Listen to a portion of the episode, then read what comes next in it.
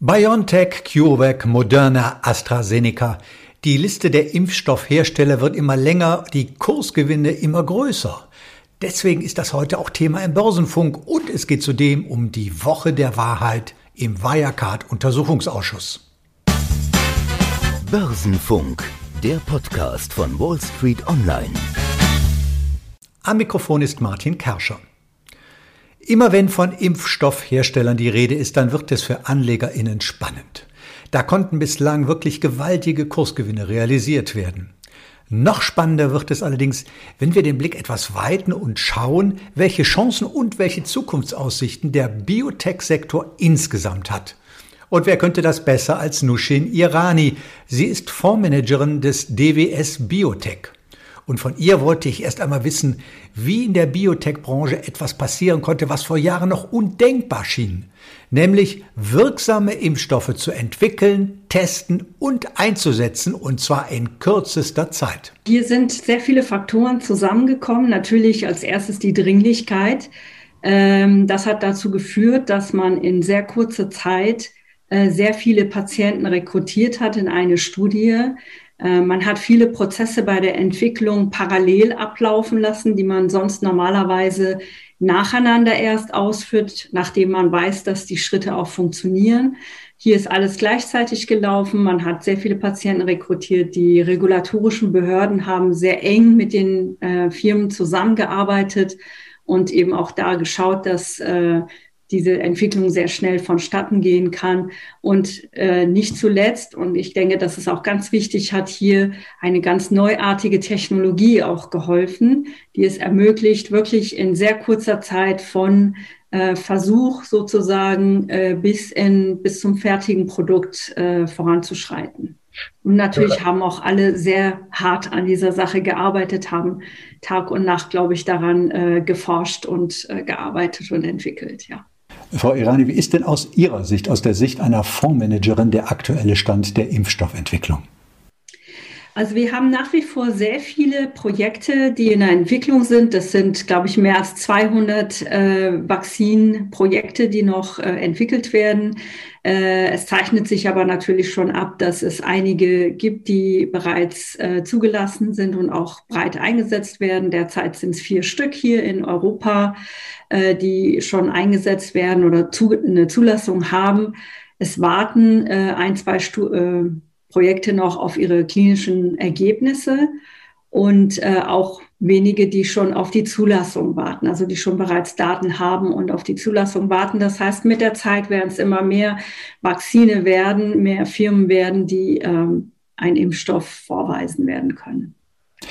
Kann denn Corona und respektive die Impfstoffentwicklung für einen langfristigen Schub auch in der gesamten Biotech-Branche sorgen?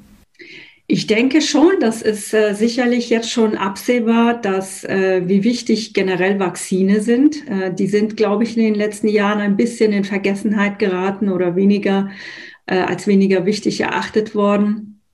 Das äh, ist sicherlich äh, jetzt ein Comeback. Und ähm, natürlich haben wir auch gesehen, dass es wichtig ist, weiterhin in der pharmazeutischen Industrie neue Technologien zu entwickeln und Fortschritte zu machen. Wir werden auch einiges bei der Telemedizin sehen. Wir haben gesehen, wie wichtig das war jetzt in der Pandemie, wo Patienten vielleicht ihren Arzt nicht besuchen konnten. Auch da werden wir sehen, dass da weiter investiert wird und ausgebaut werden wird. Das sind jetzt nur ein paar Bereiche. Ein weiterer wichtiger Bereich der Biotech-Branche ist ja auch die Onkologie. Jeder Zweite wird im Verlauf seines Lebens an Krebs erkranken. Jeder Zweite, also wir sind zwei und ich persönlich bin da auf jeden Fall der Zweite. Also eine Volkskrankheit, wenn man so will. Und schon lange gibt es das Ziel, diesen Krebs zu besiegen. Wie weit ist denn die Biotech-Branche auf diesem Weg? Ja, es gibt ähm, bereits einige Fortschritte. Wir sind natürlich noch nicht am Ziel. Äh, wir können noch nicht sagen, dass wir das breitflächig, sage ich mal, die Krankheit heilen können. Aber es gibt da einige technologische Entwicklungen. Ein Beispiel ist, äh, sind Immuntherapeutika. Da gibt es bereits Medikamente, die heute zugelassen sind, ähm, die beispielsweise Antikörper, die ähm, darauf abzielen, äh, den körpereigene Immunreaktion zu stärken. äh, diese Antikörper, diese sogenannten Anti-PD1-Antikörper oder PDL1-Antikörper, ähm, da schätzt man, dass sie im Jahre 2028, 2030 zwischen 40 und 55 Milliarden Umsatz generieren. Da sind auch einige in dieser Medikamentenklasse bereits auf dem Markt und äh, machen Milliarden Umsätze. Leider ist es da auch so, dass es eben nur eine bestimmte begrenzte Menge äh, an Patienten, also begrenzte Tumore, ähm, wirklich hilft, äh, so dass dann weiterhin Bedarf besteht, neue Medikamente zu entwickeln. Ähm, da gibt es auch noch einige andere Ansätze. Zum Beispiel haben wir mit der mRNA-Technologie jetzt bei den Vakzinen erstmals äh, sehr schnell und sehr ähm, effizient zeigen können, dass diese Klasse von Medikamenten sowohl gut toleriert wird, als aber auch äh, sehr effizient sein kann. Und da sind auch einige Projekte in der Onkologie, äh, die geplant sind, die laufen derzeit. Und ich denke, dass die auch äh, mit der Zeit gute Ergebnisse zeigen werden.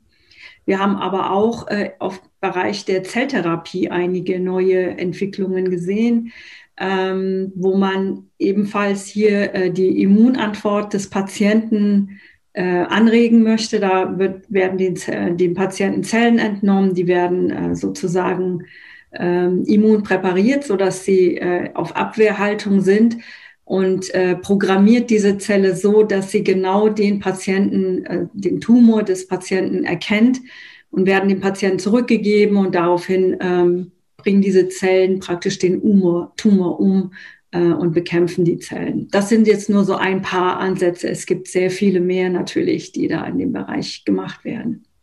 Wenn ich Ihnen so zuhöre, frage ich mich, ob es für Sie wichtiger ist, Kapitalmarktkenntnisse zu haben oder Biotechnologiekenntnisse. Wahrscheinlich ist es beides. Ne?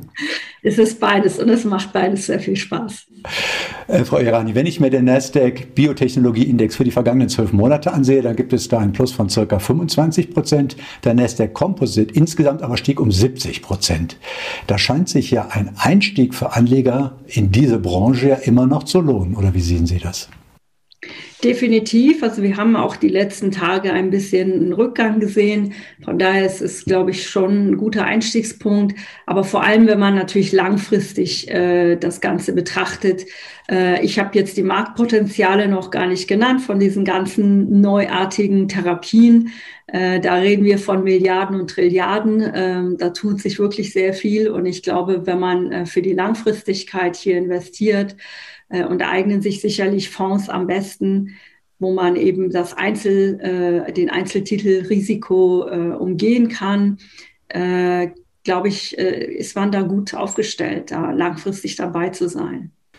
Soweit Nushin Irani, Fondsmanagerin des DWS Biotech. Um Impfstoffhersteller geht es auch noch einmal am Ende dieses Podcasts, wenn wir uns einmal mit einem Experten vier Werte etwas genauer anschauen.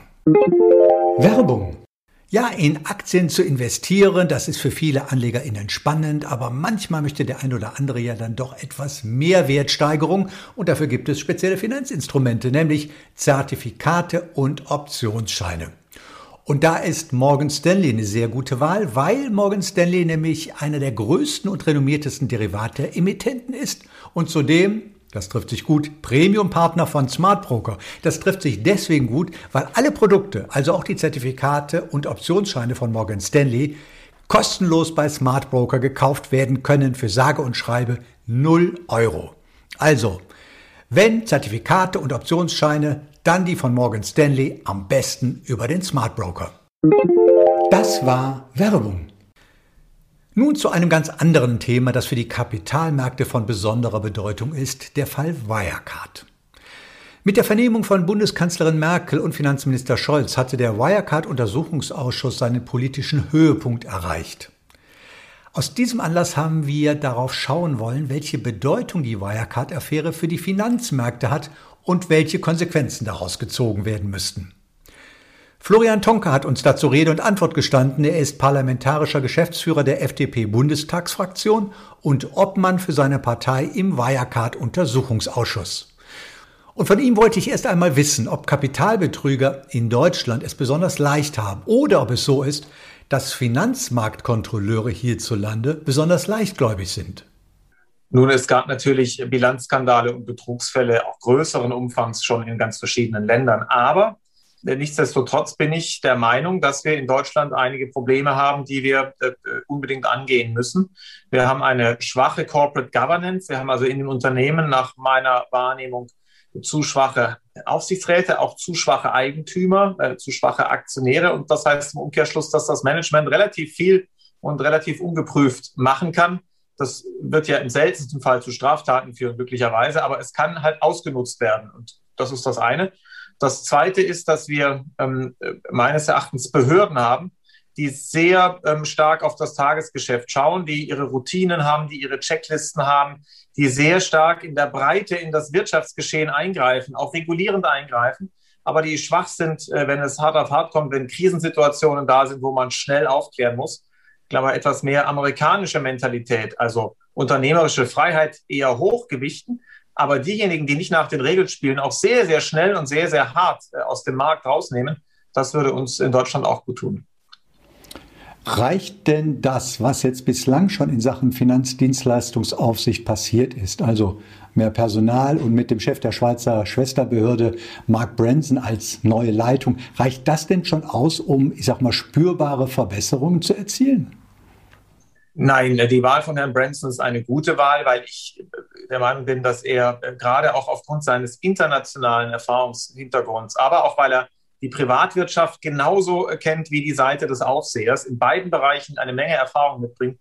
Das ist schon das, was die BaFin voranbringen kann. Ähm, aber das reicht natürlich genauso wenig wie zu sagen, die BaFin braucht mehr Personal. Der Meinung bin ich gar nicht. Ich glaube, das ist schon jetzt eine sehr, sehr große Behörde, die oft darunter leidet, dass sie ganz viele Aufgaben gleichzeitig erledigen soll. Also ich würde eigentlich eher empfehlen, dort mehr Fokus äh, auf die Risiken zu legen. Also nicht ähm, jede Volksbank in Deutschland äh, mit der gleichen Intensität zu überwachen, wie zum Beispiel ein global operierendes äh, Institut, sondern da ganz klar Abstufungen vorzunehmen äh, und dort, wo große Risiken vorliegen oder wo Strukturen komplex sind. Und Sie waren bei Wirecard komplex äh, wegen des äh, Drittpartnergeschäfts, weil eben ein guter Teil des Geschäfts, der größte Teil des Geschäfts, das äh, angeblich vorhanden war, eben gar nicht über die eigenen Bücher lief. Wenn also Dinge auffällig sind, komplex sind und dann vielleicht sogar noch äh, Vorwürfe dazukommen, auch fundierte Vorwürfe dazukommen, da muss dann äh, mit, äh, mit äh, ganz anderer Intensität rein. Das ist aber eine Frage der Schwerpunktsetzung und nicht unbedingt äh, der Personalausstattung.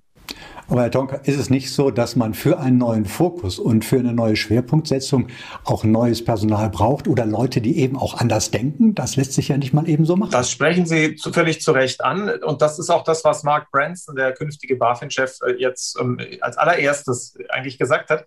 Ähm, er sagte, äh, Aufsicht sei People's Business. Also es äh, gehe darum, dass man die richtigen, die äh, guten Leute ähm, auch gewinnt dafür. Und deswegen würde ich auch eher in Qualität investieren, in Motivation auch investieren. Es ist ja auch manchmal so, dass möglicherweise auch eine demotivierende Kultur bei der BaFin herrscht, also die Leute gar nicht durchaus, durchaus mehr leisten können, mehr erreichen könnten, aber möglicherweise die, ähm, die Strukturen so sind, dass auch die Ambitionierten, die Motivierten irgendwann aufgeben. Da würde ich eher Wert drauf legen, als dass man beispielsweise jetzt der BaFin neue Aufgaben gibt, was Olaf Scholz ja will. Er will, dass sie jetzt auch solo-selbstständige kleine Finanzberater überwacht, künftig 38.000 äh, solo-selbstständige oder Kleinunternehmen.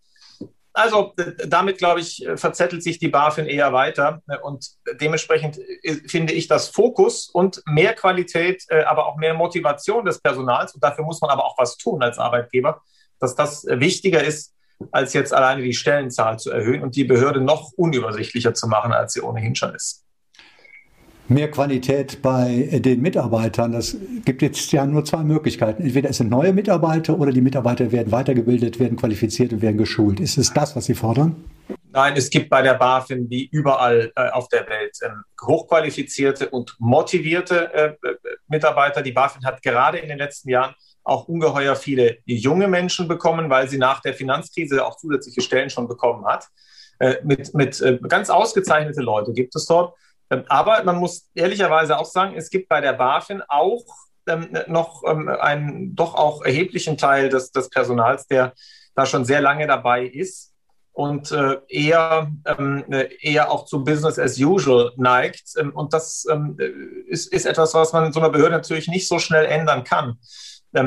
insofern kommt es schon auch auf Strukturen an, aber ich glaube auch auf Schwerpunktsetzung. Wo schickt man die Leute hin? Denn es muss doch, wenn man, wenn man als BaFin-Mitarbeiter beispielsweise den Auftrag kriegt, du bist Teil eines 15-köpfigen Teams und ihr guckt jetzt mal, ähm, ob an den Vorwürfen der Financial Times und übrigens auch vieler anderer gegen Wirecard, ob da was dran ist, ist doch ein spannendes Projekt, da müsste man doch dafür brennen.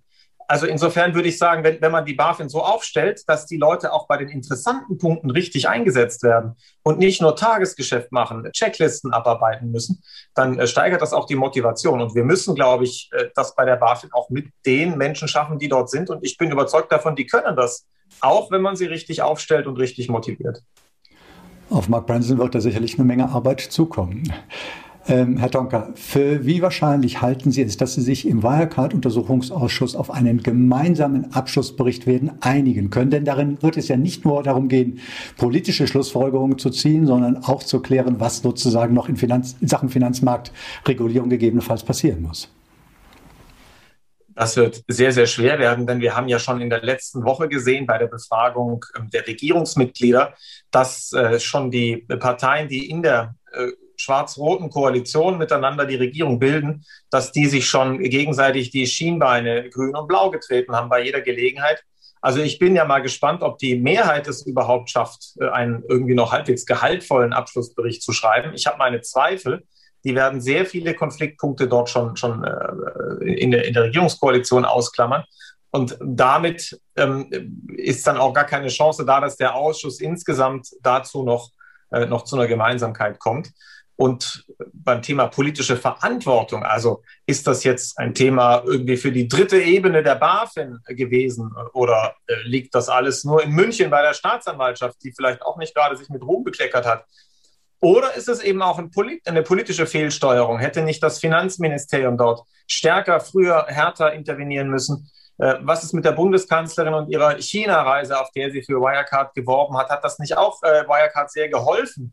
Äh, weiter das äh, Bild vom äh, Wachstumsstar und vom deutschen Fintech-Champion zu zeichnen. Also wenn wir über politische Bewertungen sprechen, dann erwarte ich kein Entgegenkommen der schwarz-roten Koalition. Die werden alle sich gegenseitig da schützen. Und insofern kann ich schon ankündigen, dass es natürlich ein Sondervotum geben wird der, der, Oppositionsfraktionen FDP, Linke und Grüne, in der wir dann eben auch unsere Sichtweise, auch auf vor allem die politische Verantwortung entsprechend ausführen werden. Aber jenseits der politischen Verantwortung ähm, geht es ja auch darum, ob in diesem Report oder in Ihrem Minderheitenvotum weitere Reformschritte vorgeschlagen werden, wie mit Wirecard und mit der Affäre die offensichtlich gewordenen Fehler im deutschen Finanzmarkt behoben werden können. Werden Sie diese in Ihrem Minderheitenvotum aufnehmen oder werden die in dem Abschlussbericht äh, auftauchen und wie werden sie aussehen? Das hängt sehr davon ab, worüber wir reden. Wir haben sicherlich Dinge, wo ich die Lage so einschätze, dass ich mit den äh, Linken und auch den Grünen trotzdem derselben Meinung bin, obwohl die Parteien sicher sehr weit auseinander liegen. Das hat sich auch durch Wirecard jetzt nicht, nicht völlig verändert. Ähm, aber wenn es zum Beispiel um die Frage geht, kann man, das, das ist meine Bewertung, äh, ist es eigentlich richtig, dass bei grenzüberschreitender Wirtschaftskriminalität am Ende doch lokale Staatsanwaltschaften die Ermittlungen führen? Hier ist es bei Wirecard und, und war es auch über Jahre hinweg die Staatsanwaltschaft München, die ähm, äh, das nicht besonders gut gemacht hat mit Wirecard über Jahre hinweg. Das, und das ist noch höflich ausgedrückt. Äh, ist es, wäre es nicht vielleicht richtig, dass wenn wir über weltumspannende äh, kriminelle Aktivitäten sprechen, wir auch Bundeskriminalamt und Generalbundesanwalt mit reinnehmen? Das müsste man zumindest mal diskutieren. Ähm, aber das könnte etwas sein, was äh, Linke und Grüne vielleicht auch für ähm, äh, eine, eine diskutierenswerte Idee halten. Und sowas könnte reinkommen.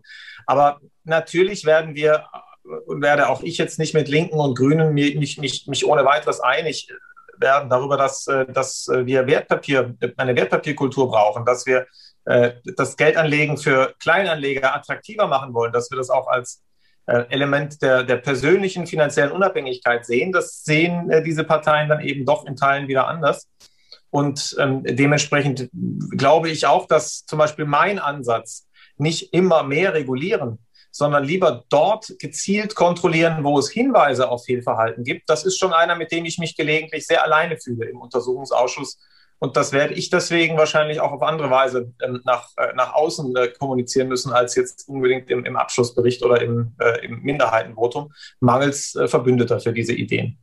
Aber die Förderung der deutschen Aktionärskultur gehört doch nicht in den Abschlussbericht des Wirecard-Untersuchungsausschusses, oder?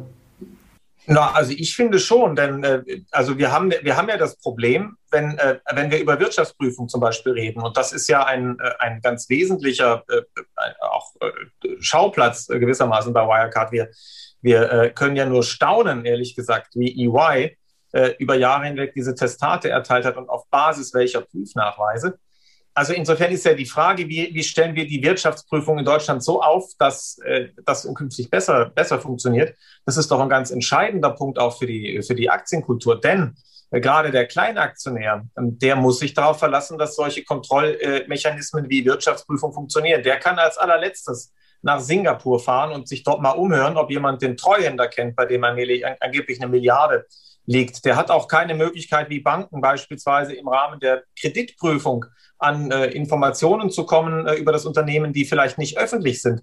Also gerade der Kleinanleger braucht äh, entsprechende Schutzvorkehrungen noch mehr als die großen. Und insofern finde ich schon, ähm, dass wir hier, wenn wir über, äh, über die Prävention von Betrug reden, wir ganz, ganz maßgeblich auch das Umfeld mit äh, abstecken, unter dem künftig in Deutschland ganz normale Leute Wertpapiere kaufen können oder eben auch nicht. Einmal angenommen, Herr Tonka, Sie könnten die Finanzmarktregulierung in Deutschland so gestalten, wie Sie persönlich das wollten. Wie würde das denn in etwa dann so aussehen?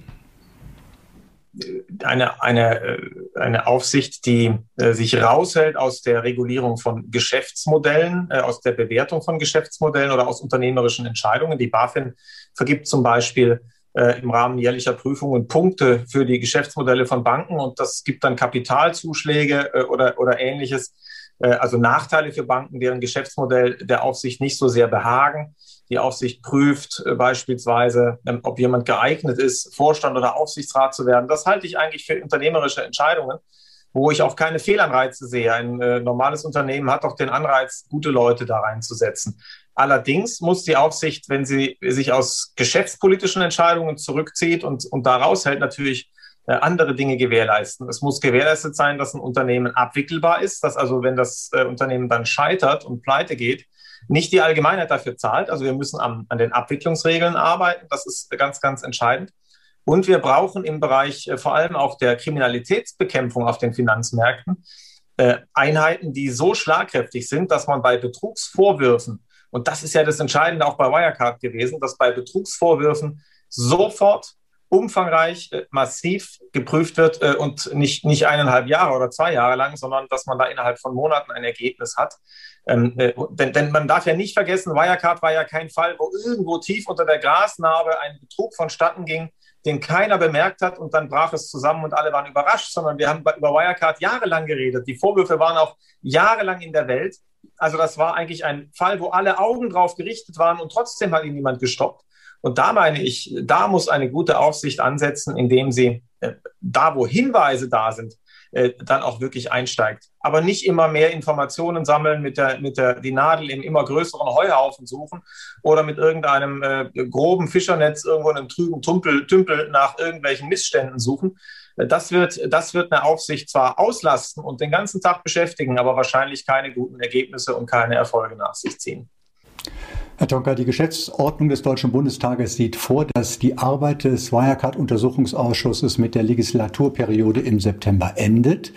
Ähm, was wird denn Ihrer Ansicht nach von Ihrer Arbeit und dem Ihrer Kolleginnen und Kollegen im Untersuchungsausschuss bleiben? Und ich meine jetzt Ihre Arbeit und nicht die Wirecard-Affäre.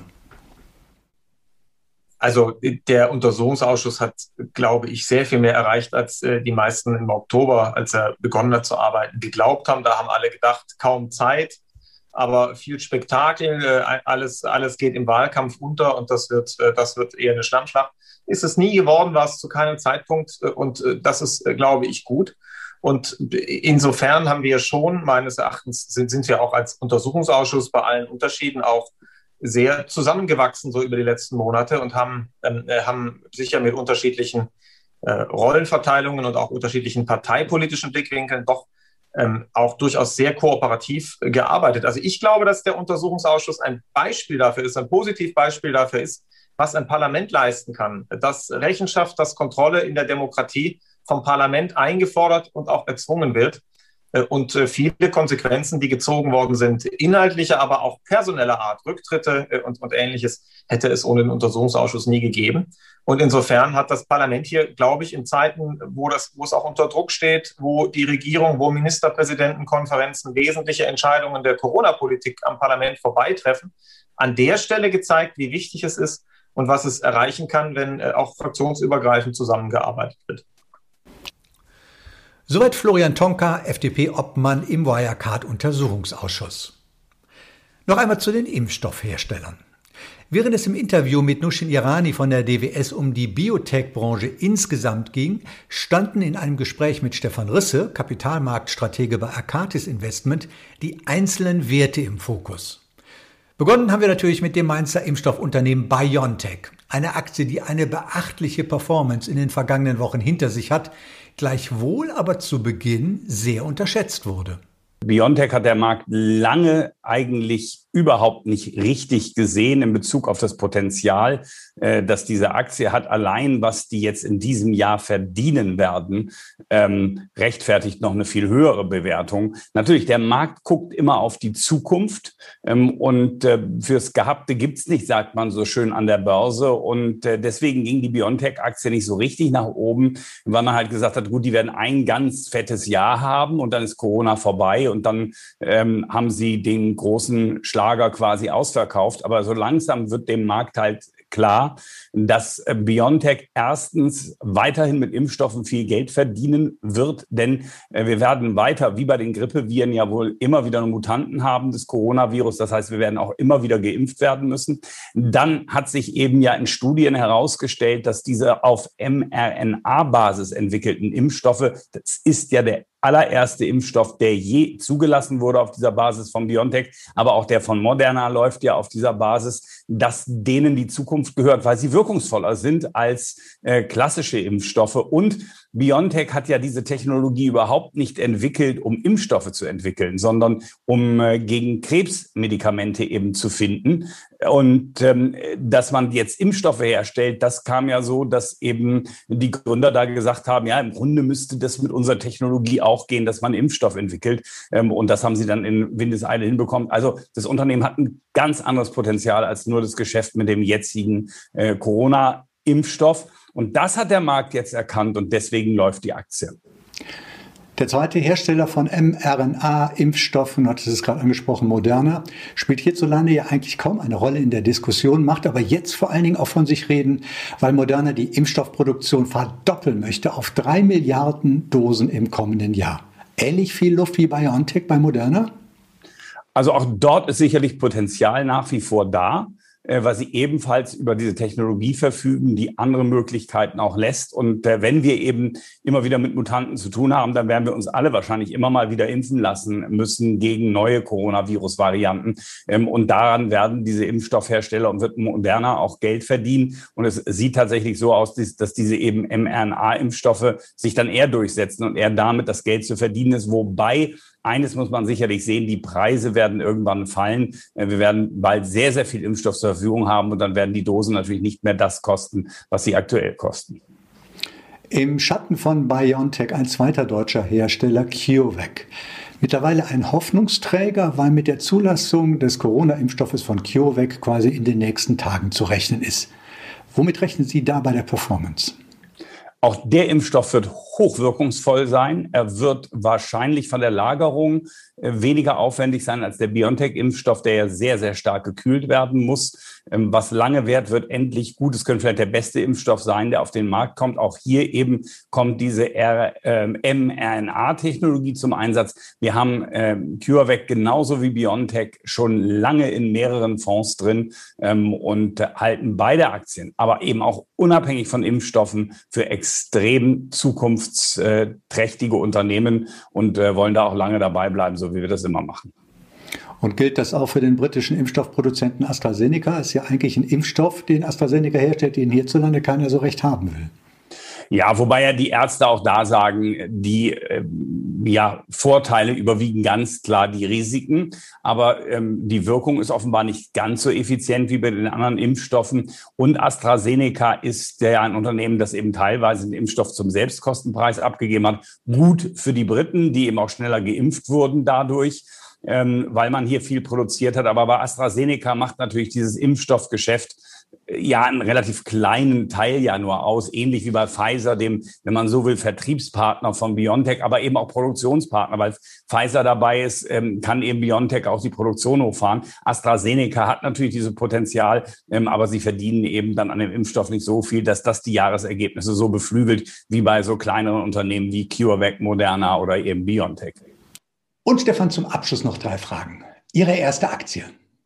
Das war IBM. Big Blue nannte man das Unternehmen ja auch. Ähm, die waren ja ganz, ganz groß, bevor dann eben Microsoft kam. Und ich habe ja früh Costolani kennengelernt, der war großer IBM-Fan. Und deswegen kaufte ich mir die, fand ich dann aber relativ schnell langweilig und bin dann schon sehr früh in den Optionsmarkt geswitcht. Was war denn Ihr bislang schlechtestes persönliches Investment? Ich würde sagen, wenn man alles mit einbezieht, ein Peugeot 504 Cabrio, ein wunderschönes Auto, designt von Pininfarina, das ist dieses, dieser Cabriolet von Peugeot, aber eine Rostlaube vor dem Herrn. Ich habe das Auto eben schon als Oldtimer in den 90er Jahren gekauft und äh, unglaublich viel Geld reingesteckt und nur Ärger damit gehabt. Und damit war meine Liebe für Oldtimer auch beendet. Und zum Abschluss, Stefan, wenn Sie einen Tag lang die DAX-Tafel in der Börse Frankfurt freigestalten könnten, was würde dann darauf zu sehen sein? Ich bin von Haus aus Optimist und insofern wäre das ganz klar eine von links nach rechts oben laufende Kurve. Das war Stefan Risse, der Kapitalmarktstratege von Arcatis Investment und wir haben gesehen, man kann auch mit einem heißgeliebten Auto viel Geld verlieren, dafür braucht es keine Aktien. Ja, soweit der Börsenfunk für diese Woche. Nächste Woche ist wieder Beate Hoffbauer an dieser Stelle zu hören. Sie hat dann Philipp Sandner zu Gast. Er ist Professor an der Frankfurt School of Finance and Management und er leitet dort das Frankfurt School Blockchain Center. Und natürlich geht es um Kryptowährungen. Und wer Philipp Sandner kennt, weiß, dass es dann spannend wird, dass man ihn gut verstehen kann. Und wenn man ihm zugehört hat, dann kann man mit dem Thema Kryptowährung eine ganze Menge mehr anfangen. Und wem das zu lange dauert, der ist herzlich eingeladen, unseren YouTube-Channel Wall Street Online TV einzuschalten. Dort gibt es jeden Tag ein neues, spannendes Interview.